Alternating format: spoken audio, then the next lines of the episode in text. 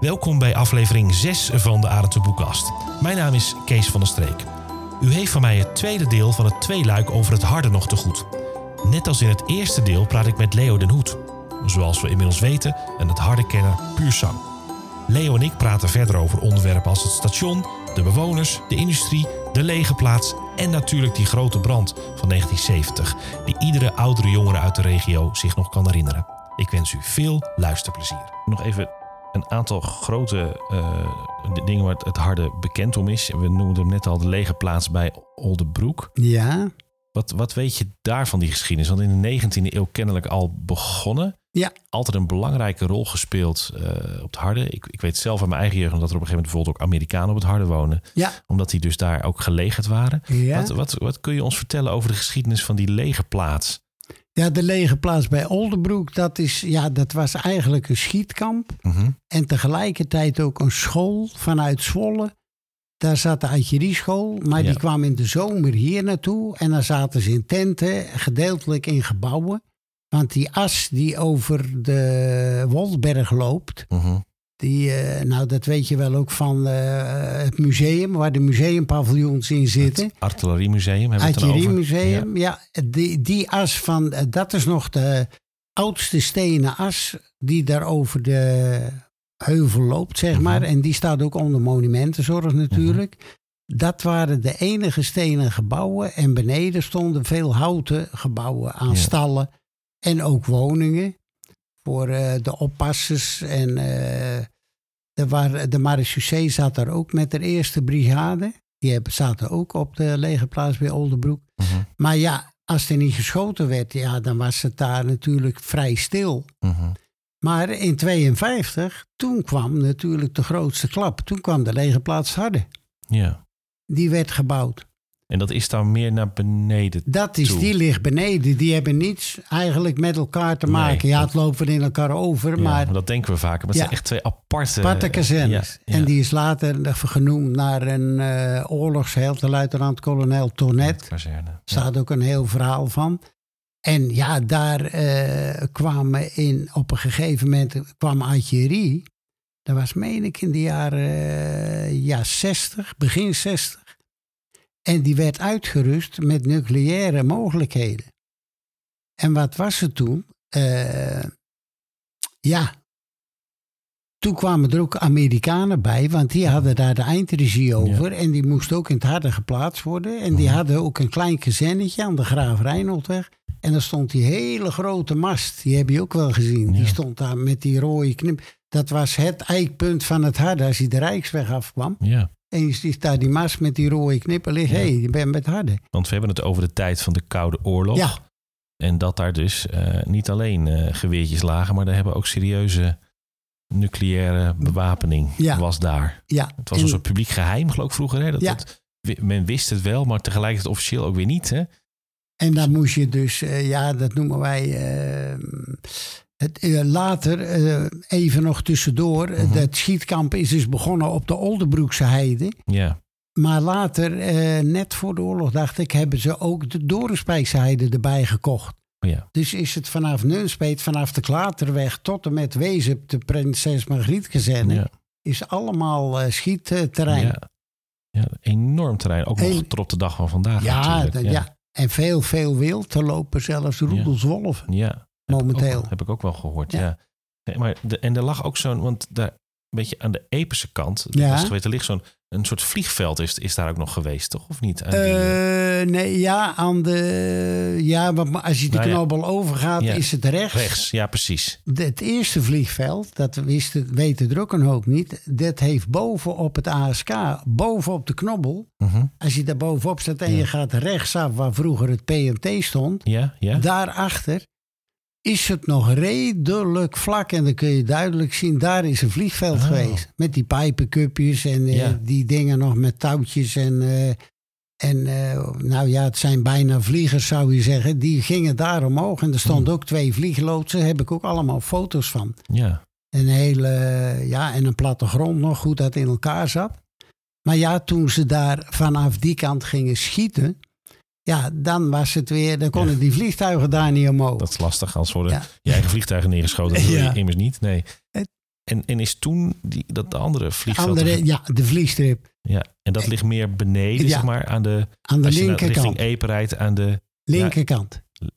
Ja, dus ja, als je ja. naar beneden de knobbel overgaat, dan duik je rechtsaf de. Wolbergweg in. En precies. dan een paar honderd meter aan, de linkerkant. Ja, precies. Maar het is aan de rechterkant van de Eperweg vanaf hier gezien. Hè? Even voor de duidelijkheid. Ja. Ja, ja, ja, precies. Maar ja, weet je wat het ook is? Het wordt niet zoveel meer gebruikt voor vliegtuigen. of Wat ook, want het is allemaal heli's. Ja, Die, die zakken overal neer. ja, ja precies. Dus als ze, ze hebben nu boven ook eh, bij de officiersmessen iets verderop... hebben ze een heli-plateau. Dus, daar Ja. zakt, eh, dus ze hebben dat niet meer nodig. nee. En het is zo groot. En dan zit je ook weer met vervoer, hè? Ja, Dan moet je daar weer naartoe. En, eh, maar dit is, eh, ze hebben daar, ja, inderdaad, eh, die hele strip wordt nog steeds gebruikt voor Ja. oefeningen en zo. ja, ja. Maar b- belangrijk, kenmerkend voor het harde, omdat ook daardoor veel mensen.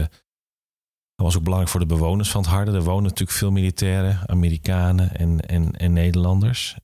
Ander belangrijk eh, en beeldbepalend iets, dat is dat station. Ja. Dat ook verschillende gedaantes heeft gehad. Wat kun je daarover vertellen? We Ja. zeggen altijd in Elburg, we hebben de trein gemist, maar dat heeft het harde bepaald niet gedaan. Want Nee, daar is dat Daar is die wel gekomen. hè? Ja. Ja. Eh, ik wil nog heel even op die Amerikanen terugkomen. Ja, Eh daar was in de kerst altijd leuk, dat, eh, daar, dat kenden ze op het harde niet, dat die huizen heel apart versierd waren. En die wijk waar hun zaten, die is toen in 62 uit de grond gespoten. ja, Dat was daar, eh, ja, dat noemen wij dan de Havenkampweg, eh, de Elzakkerweg waar ik zelf woonde. En ook die katholieke kerk gelijk. Dus ja, ja, dat was een heel brok terrein van meneer de Jong, ja, die op het hele kleine Harderse landgoedje woonde.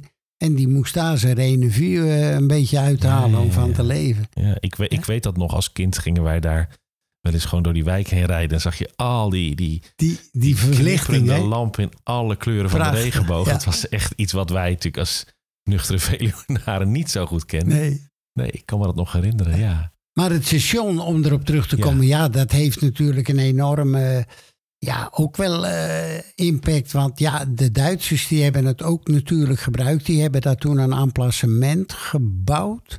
Ja, wat nog, eh, ja, dat is nog in gebruik. Het Mhm. eerste emplacement en Ja. het is later uitgebreid. ja. Maar het station, ja, het is een jammerlijke zaak. Ik eh, heb er zelf een, een presentatie van samengesteld. Ja. Maar ja, hoe het begonnen is en ja, wat het is nu een halte. Ja, want, maar goed, de- even toch de roemruchte geschiedenis nog even Ja. terughalen. Want het heeft dus niet altijd station het harde ge- ge- geheten. Het heeft verschillende namen gehad. Er Ja. vroeger een prachtig mooi stationsgebouw Ja. gestaan. Het was hartstikke leuk. En ook dat metselwerk al, hè? want het was eerst Elburg-Epe. Mhm. Toen kreeg Epe na een jaar in 1866 zelf een lijntje, het Baronnenlijntje. En toen werd het eh, station Elburg-Oldenbroek. Mhm. En toen kwam in 18, of 1918 de stoomtram. Toen kreeg Oldenbroek zelf ook een stationnetje daar Ja. waar eh, bij die winkel van Vaarsen daar tegenover staan. Ja. Nog op het huis het station. Ja. En, dat- toen werd het, eh, even kijken, toen was Elburg Oldenbroek. En toen werd het lege plaats Oldenbroek. Mhm. En dat is pas in mei 1964 is het pas het harder geworden. Ja, ja. Daar heeft eh, de gemeente achteraan gezeten. We hadden toen op een gegeven moment ook een, eh, ja, wat moet je zeggen, een vereniging, een eh, christelijke vereniging, ja, voor alle verenigingen, zo'n zo'n overkoepelende Ja. club. Die heeft er ook brieven voor geschreven om wat gebeurde er. Er stapten mensen of in Nunspeet uit, of in Wezep, die in het harde moesten zijn. ja. Maar die zeggen, oh, lege plaats Oldenbroek. Nee, dat moet ik niet zijn. Dus Nee, daar nee. reden ze door. Ah, ja. Snap je? Dus er werd steeds over geklaagd door de mensen die in toerisme zaten toen. Maar die spoorwegen wilden die naam niet veranderen. En dat is pas in 64 is pas Ja. harder geworden. Ja. Ja.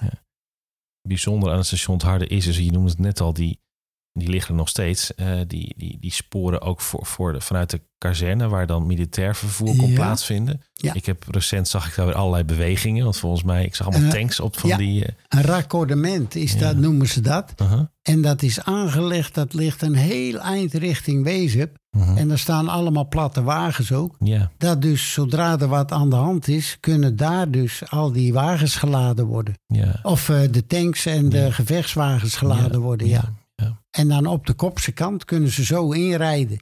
Ja, en het harde is natuurlijk eh, ja, nu ook een ja, belangrijke eh, schakel geworden voor de NS. Als er is wat aan de hand is in Ja. Zwolle of zo, dan is het harde elke keer overstapplaats. Ja, ja, het is. Dus, Ja. Tot recent nog intercities gestopt. Ik ben Ja. hier zelf eens opgestapt op de Ja, intercity ik naar heb het ook een keer gedaan. Ja, Ja. Ide- ideaal was dat. Ja. We hebben het over dat gebouw gehad. Er zijn, kijk, het is natuurlijk een podcast. We hebben die schitterende foto's die er allemaal van zijn. Die, eh, die moeten mensen maar even op het internet opzoeken. Ehm, en, en dat op een gegeven moment is dat gebouw afgebroken. Ja, ik meen, dan moet ik even, ik ben de datum even kwijt, heb ik niet zo. Nee, maar wat, waarom gebeurde dat? Want zonde eigenlijk zo'n Ja, prachtig gebouw. Ik, ik denk dat het ook een kwestie van onderhoud is. De Hmm. kosten van onderhoud en alles. En ja, de automatisering. Hè. Ik bedoel, eh, vroeger zat er een man die verkocht kaartjes, weet je wel, de bekende kartonnen Mm, kaartjes. Maar ja, dat is allemaal weg. Dat is Ja. allemaal geautomatiseerd. Ja. Dus hoe verder dat, dat ging. Ja, toen kwam er eerst zo'n, zo'n ja, wat kwam er? eh, eh, Wij noemden het altijd, ja, was net, eh, het, het was geen mooi gebouwtje, dat nieuwe gebouw wat gezet werd. En dat heeft ook maar een aantal jaren gestaan. Toen werd het ook weer afgebroken. En toen kwam er gewoon een kaartjesautomaat. Ja, ja, ja. Maar nog steeds op de dag van vandaag is er een station Het Harde. En het Harde heeft natuurlijk eh, de A28 die daar, die daar ook, weer langs is gelegd natuurlijk. Waardoor het Die heeft altijd- natuurlijk ook een hoop reuring gebracht. Hè? De- dat ja, eh, alle verkeer zeg maar richting Elburg-Dronten. Dat gaat allemaal vanaf de A28 het harde door. Hup, ja, de vrachtauto's. En, ja, Ja, en het harde breidde natuurlijk ook wel wat uit met, eh, ja, met de offeringa's, die wegenbouwen die kwamen, Ja. de salverdaats, de aannemers. eh, ja, en nu Mogema, die eh Jo Pinkster, die kwam in, meen ik, in 56, 54, kwam die, ja, dan maakten ze bij wijze van spreken van eh, hulzen uit de oorlog, maakten ze aanstekers van. Hm. En eh, die zat daar en eh, vanuit Elburg kwam Pruis, een aannemer, dat later een doe-het-zelfzaak werd. Oh ja. Lau Struik uit Kampen, dat was een installateur. Die zat weer aan de Blerkweg, waar later de Chinees, dus de Chinees zit er nog wel in, maar die is er niet meer. nee. En daarnaast zat weer een boekhandelaar, Gerrit van der Pol. Oh ja. Die leeft nog steeds, 96 jaar. En eh, wat kwam er nog meer bij? Ja, en aan de andere kant hij natuurlijk Sindorf. En Van Schuppen zat Aan de daar. andere kant bedoel je de andere kant van de A28 ja, mee, hè? 28 Met zit. Sindorf en dat zijn we die grote... Die, grote, die eh, heeft nu weer een kranenhandel. Dat is de jongste, een van de jongste telligen. Ja. En dan had je eh, Van Schuppen, die zat in de aluminium business. We hadden een eh betonmodellenbedrijf van Brink, zat daar ook. mhm. Ja, maar op een gegeven moment verschoof toch, eh, wat moet je zeggen, de industrie wat meer naar Elburg natuurlijk toen dat Ja. uit ging breiden. hè. Ja, maar, maar goed, de, koek, de koekoek, het instituut mag er ook nog wel zijn. Dat is Ja. geen... Oh, dat mogen, maar als je dat ziet, wat een enorm uitgebreide complex daar. Ja, Ja, enorm. ja. En eh, de Salverdas, die zitten er ook nog steeds natuurlijk. Ja.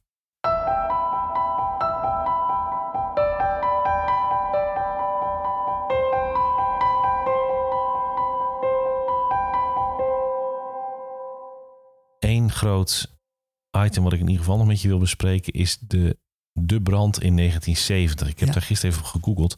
Daar is toch echt wel een, een ding geweest. Donderdag, was op een donderdag, 18 juni 1970. Ja, toen is 's morgens, ja, ze zijn of het is spontaan ontstaan of toch door het schieten is er dus een brandje ontstaan waar eh, de brandweer zich een beetje op verkeken heeft. En eh, de- wind kwam uit het oosten, dus vanaf Heerde richting het Harde. Mhm. En die wind die wakkerde behoorlijk aan. En het was kurk en kurk en kurkdroog. Dus ja, als, je dan, eh, als er dan nog behoorlijk wat hoge hei staat en ook nog wat gras van dat buntgras, Mhm. Nou, dan gaat het eh, hard hoor. Maar het was op het schietterrein, dus daar staat niet zoveel hei, want dat is allemaal kaal natuurlijk. Ja. Maar toch is dat allemaal ja, doorgaan. Ja, door de harde wind doorgeblazen. Mhm. Ja, en eh, ja, dat ging toen op een gegeven moment in de loop van de middag. Nou, ging dat als een razende richting spoorlijn. Spoorlijn over. En toen de Rijksweg nog eens een keer over de 28 Ja. naar het dorp. ja. En dat kwam zo ongeveer uit bij La- La- wat nu La Place zit, zou ik Ja. maar zeggen. En dan meer eh, richting Elburg nog, zeg maar. Zo ging dat door. En dan, eh, ja, op een gegeven moment was het half in eh, de Oldebroekse kant, zoals wij dat noemen. Mhm. Is dat ongeveer op de helft, viel de wind ineens stil. En ja, toen werd het vuur als het ware door de wind zelf eh, min of meer stilgelegd. Ja, Ja. er was inmiddels ook al een boel brandweer natuurlijk. Ja. En eh, toen ja, is dat dorp toch wel voor een, eh, een ramp behoed hoor. Ja. Zeker die, die kant van de Oldebroekse kant, zeg maar. Maar, maar toch is het dorp er niet helemaal ongeschonden uitgekomen. Want er zijn echt huizen Huizen, ja. afgebrand. Ja, eh, de Malma, dat is helemaal afgebroken. Mhm. dat, eh, dat was eigenlijk, en dat stond al leeg hoor. Mhm. Dat was, eh Sindorf had erin gezeten, maar die had het blijkbaar of verkocht of hij huurde dat, maar het maakt niet uit. En toen, en dat huisje van Sebes Berghorst, dat was een heel, ja, wat moet je zeggen. Of het onder monumentenzorg stond, weet ik niet, maar het was een houten, echt oude hout huisje nog. Dat wil wel branden. Ja, en dat is verbrand. En er zijn nog wel wat meer dingen verbrand en eh, auto's en dergelijke, maar er waren gelukkig geen persoonlijke eh, ongelukken bij. Nee, nee. nee. En we hadden ook nog gevaar voor die, voor die kazerne die daar lag met al die bewapening. Ik kan me Ja. voorstellen dat de mensen toch ook wel daar heel zenuwachtig van Die, werden. die is daar net achterom de Tonnet, heette het toen inmiddels al, dacht ik. Is die over de weg gegaan. Dus zij Ja. draaide over, achter de kazerne langs, beneden. Ja, dat is dus nog, een, nog een geluk bij een ongeluk geweest. En boven, ja, eh, boven op de kazerne hadden ze er op zich geen last van. Want ja, als je daarna gaat, je hebt de kazerne hierachter. Ja, En daarvoor heb je het doelengebied. En daar was die brand. En die Ja. ging die kant op. ja. Dus hun boven had, eh, Nee, had je daar geen last van. Hij ging niet richting Epen, maar richting het, het harde Het harde Elburg. richting Elburg, ja. ja. Ja. Ja. Maar toch wel iets geweest wat ook eh, maar nationale impact had. Want daar Ja. is echt nog wel dingen, zijn nog wel echt wel dingen ook over te vinden op, op internet. eh. Ja, ja, ja. Er is filmpjes en eh, gesprekken met de commandant. Heb ik ook Mm. een hele opname zelf gedownload. En hij gaf ook wel toe toen, eh, Bouwman was dat, Piet Bouwman. Ja, dat hij toch ook wel de zaak verkeerd ingeschat had hoor. Ja. Ja, maar ja, dat kun je niet terugdraaien. Je weet wat een brand is. En je weet hoe, een brand geblust kan worden enzovoorts. Maar je kunt je niet voorstellen dat die brand niet blusbaar, niet te blussen is. En dat die dus, laten we zeggen, zo ernstig is, volledig uit de hand loopt. Een heel, een heel, een heel dorp dreigt te verbranden. Ik dacht, nou, het harde gaat eraan. Ik dacht, het harde gaat in de fik. Helemaal. Want het ging met zo'n rotgang overheen. In eerste instantie over die spoorbaan. Toen dacht ik, nou, hij zal wel niet verder komen. Maar hij ging weer verder naar, nog over de autobaan. Nou, dan moet je je voorstellen dat je dat voor je ogen ziet gebeuren. Je kun je niet voorstellen hoe dat eruit ziet als er een, een, een, een gaswolk zo'n ontzettend eind over, over, door de lucht heen gaat. Zonder dat er iets aan gedaan kan worden. En waarom kwamen daar van die... Want dat, daar is, als ik naar het harde denk, denk ik ook aan die bungalow... en die, die prachtige huizen die daar staan Ja. in dat groen. Wa- wa- Was dat nou typisch daarvoor? Is dat, is typisch voor het harde? In ieder geval in mijn optiek. Nou, ik heb een, een stuk in de, dacht ik in de, toen in de Elburger krant gelezen. Mhm. van eh, de burgemeester, eh, van Ulk de Vries en van eh Hune, Holstein, de Mhm. gemeentesecretaris. Die wilden van het Harde een tuindorp maken. In de jaren 57 was dat. Wat is een tuindorp? Nou, dat moest, daar mochten geen flatgebouwen Ah. komen. Het moest ja, natuurlijk blijven, Mhm. hè, de, de, la- met laagbouw. Nou, dan moet je zien wat daar nu van overgebleven is. Ja, ja. ja. En meneer de Jong, die had de grond waar, eh, zeg maar, de burgemeester Feit woonde. En dan helemaal het dorp in had hij een hele stuk grond. Dat was van de Jong. En dat verkocht hij alleen als daar een soortement villa's opkwamen. Er mocht geen sociale woningbouw Nee, komen. nee. Want achter, eh, moet ik even kijken, dat is achter Malma loopt er een pad naar achter. En daar stond ook nog zo'n leuk rietgedekt huis. En dat was van professor Zernike. Dat was een eh Nobelprijswinnaar in Ja. 53. Die had daar een zomerhuisje. Oh, En die zat aan de Universiteit van Groningen. Groningen. Ja, ik heb gestudeerd in Groningen en dat heb je, het Zernike complex, dat heet zo. Ja, en die, woont, die had daar zijn eh, zomerhuisje.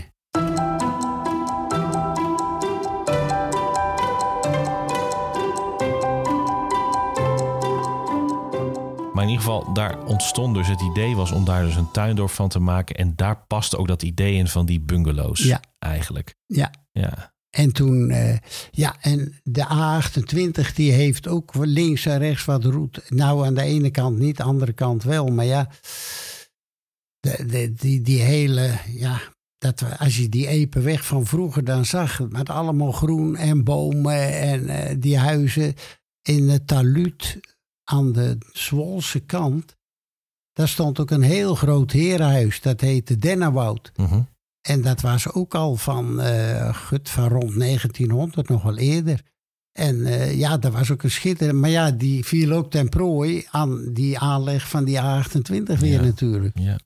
Maar ja, het heeft ook weer voorspoed gebracht. Want Ja. ja, goed. En de ontsluiting ook weer van het harde zelf. ja. Want er kwamen trouwens toen de ABN AMRO, de, AMRO, de Rotterdamse bank en de Amsterdamse bank gingen fuseren. Toen kwam er in Zwolle een groot kantoor. En toen kwamen er veel mensen uit Rotterdam en Amsterdam weer in de nieuwbouw in het harde. ja. Maar toen werd daar weer achter enorm gebouwd. Bij Strijbis 1 en Strijbis 2. En er kwamen ook veel burgers uit eh, die er nu nog wonen, die bij de bank werkten weer. Hm. En militairen die weer een huis kochten. En, ja. ja. Vandaar dus dat het, het harde tot de dag van vandaag nog steeds... Er zitten natuurlijk oorspronkelijke Veluwenaren, maar ook veel mensen die daar niet hun roots hebben liggen. Nee. En dat is eigenlijk tot op de dag van vandaag Blijft nog dat. steeds zo. Ja, want er zijn de, de oudere Hardenezen, ja, die, die sterven uit, om het maar even plat te zeggen. Ja, en dan die jongeren, dat blijven er wel hangen hoor. Maar ja, er jongens die gestudeerd hebben of die een baan ja, ergens anders hebben, die verdwijnen allemaal weer. Ja. En, en het harde was wel, als eh, toen ze wat meer gingen ontwikkelen qua vakmanschap, was het harde een echt bouwvakkersdorp. Hmm. De bouwvakkers kwamen allemaal uit Harde en de, hoe heet het, de stratenmakers uit Wezep. Wezep is een echt stratenmakersdorp en het Harde was een bouwvakkersdorp. Ja. Nog. Ja. Ja. Nou, zo is dat Bouwvakkersdorp toch tot een mooi onderdeel van de gemeente Elburg Ja. geworden. Waar jij al sinds 1964 woont. Ja, Ja. ja. Goh, die tijd vliegt joh. Tijd vliegt. Oh. Ja. Le- Leo den Hoed, dank je wel. Ja, graag gedaan. En dit was aflevering 6 van de Arendse Boekkast. U bent inmiddels helemaal bijgepraat over het harde. Wat fijn dat Leo dat wilde doen. De volgende keer gaan we het weer over een heel ander onderwerp hebben. De geschiedenis van de confectiefabriek die decennia lang in Elburg heeft gestaan. Mijn gast is dan Cor Pieters, die er een prachtige uitgave over maakte. Wilt u reageren op deze podcast? Doe dat dan via de Facebookpagina van Arendse Boekop of mail naar podcast.arendtseboekop.nl. Bedankt voor het luisteren. Dag!